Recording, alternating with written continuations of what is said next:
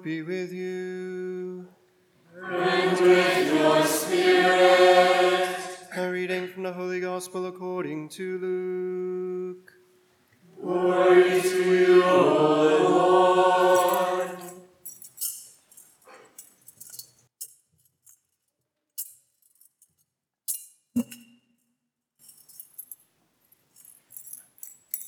In those days, a decree went out from Caesar Augustus that the whole world should be enrolled. This was the first enrollment when Quirinius was governor of Syria. So all went to be enrolled, each to his own town. And Joseph too went up from Galilee, from the town of Nazareth to Judea, to the city of David that is called Bethlehem, because he was of the house and family of David, to be enrolled with Mary, his betrothed, who was with child. While they were there, the time came for her to have her child, and she gave birth to her firstborn son. She wrapped him in swaddling clothes, laid him in a manger, because there was no room for them in the inn. Now there were shepherds in that region, living in the fields and keeping the night watch over their flock. The angel of the Lord appeared to them, and the glory of the Lord shone around them, and they were struck with great fear. The angel said to them, Do not be afraid, for behold, I proclaim to you good news of great joy that will be for all the people. For today in the city of David, a Savior has been born for you, who is Christ and Lord. And this will be a sign for you. You will find an infant wrapped in swaddling clothes and lying in a manger. And suddenly there was a multitude of the heavenly host with the angel, praising God and saying, Glory to God in the highest, and on earth peace to those on whom his favor rests. The Gospel of the Lord. Praise to you, Lord Jesus Christ.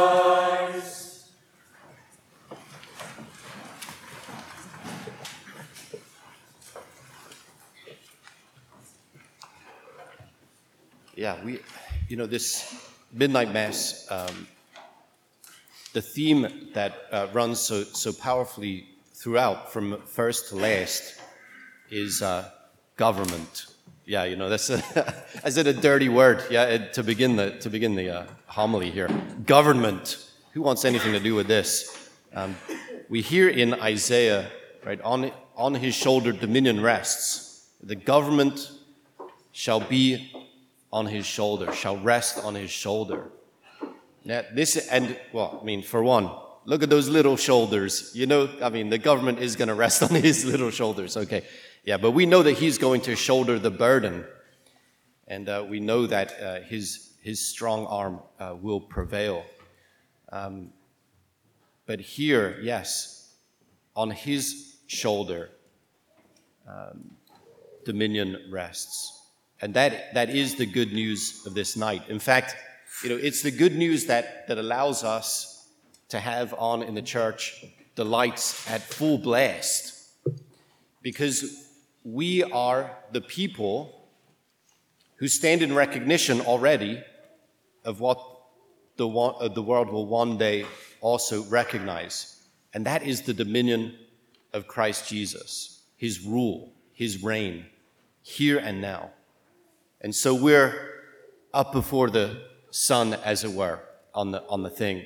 And, uh, and it's ours to uh, not to diminish the light of, of the night, but in fact to be a light shining in darkness. And we see very, a, a very different view of, of kingship, um, really two views of kingship emerging from our, from our gospel reading, uh, that of Caesar Augustus and, and that of God, right? Caesar is the one who's going to enroll the entire world.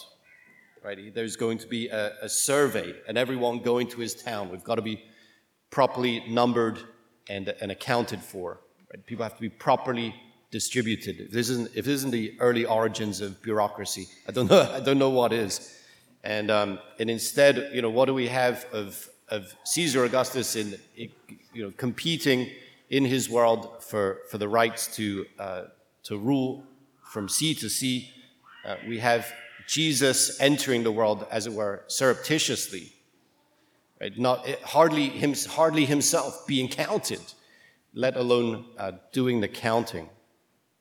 And yet, when we look at the, uh, the government of, of Caesar, when we look at the rule of, of power and force, uh, the ever present uh, threat of death, uh, we can be thankful that, that our Lord comes with, with a power of a different source, uh, different means, and a different end, a different goal, a different target.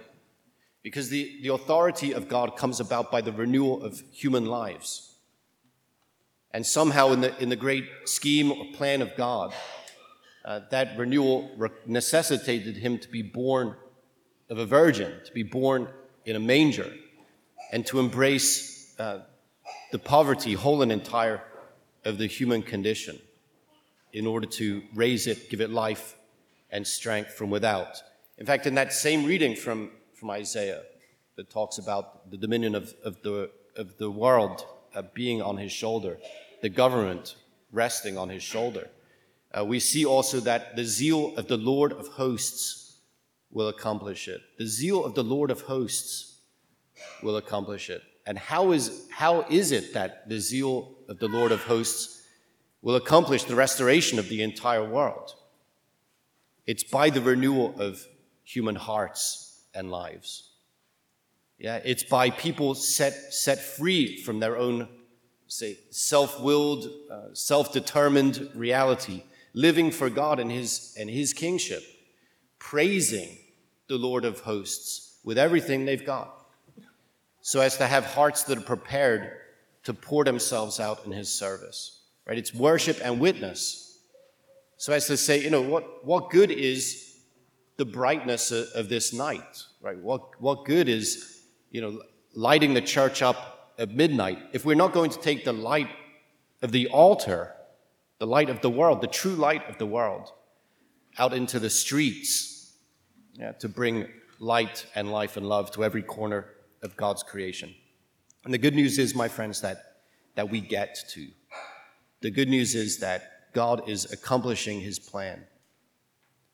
And he is calling us uh, to be part of the advancing of his rule, his dominion, and his rule of, of mercy and grace, wherever it is we are. And one of my, one of my reflections this, uh, this Advent has been God's love of poverty. Yeah? And, and as I say that, I think all of us probably should shrink back a little bit, you know? Because I think, I, I would hope anyway, that we recognize we're not terribly poor. You know, we're not terribly poor, at least in the ways of the world. But how, how are we doing in the things that matter most to God? Right? We, we're all, at least in part, impoverished. And the beauty of the night of Christ's birth is not only that he does not disdain human poverty, but that he embraces it whole and entire, and that it's human poverty we see on every page of the scripture that best advances the rule of God, the best advances the coming of his kingdom. And so it's ours, again, the good news tonight is to, is to embrace our own poverty, our own lack, our own helplessness, especially in the face of the many wickedness and evils that we suffer today. To embrace our own poverty and pain, right? Our own inability to rise to the challenge. And to know that we are a people also in need of renewal. And that renewal is going to come by our submitting ourselves to the king on whose shoulder dominion rests. He is, he is king and Lord. We are not, thank God. He is king and Lord. And by loving him, by praising him, by worshiping him with everything we've got, we will find the freedom of the children of God, such that we'll be liberated for God and his purposes, and even, especially in our poverty, uh, we too will be part of the advancing of God's plan, of his kingdom coming to life on earth as it is in heaven.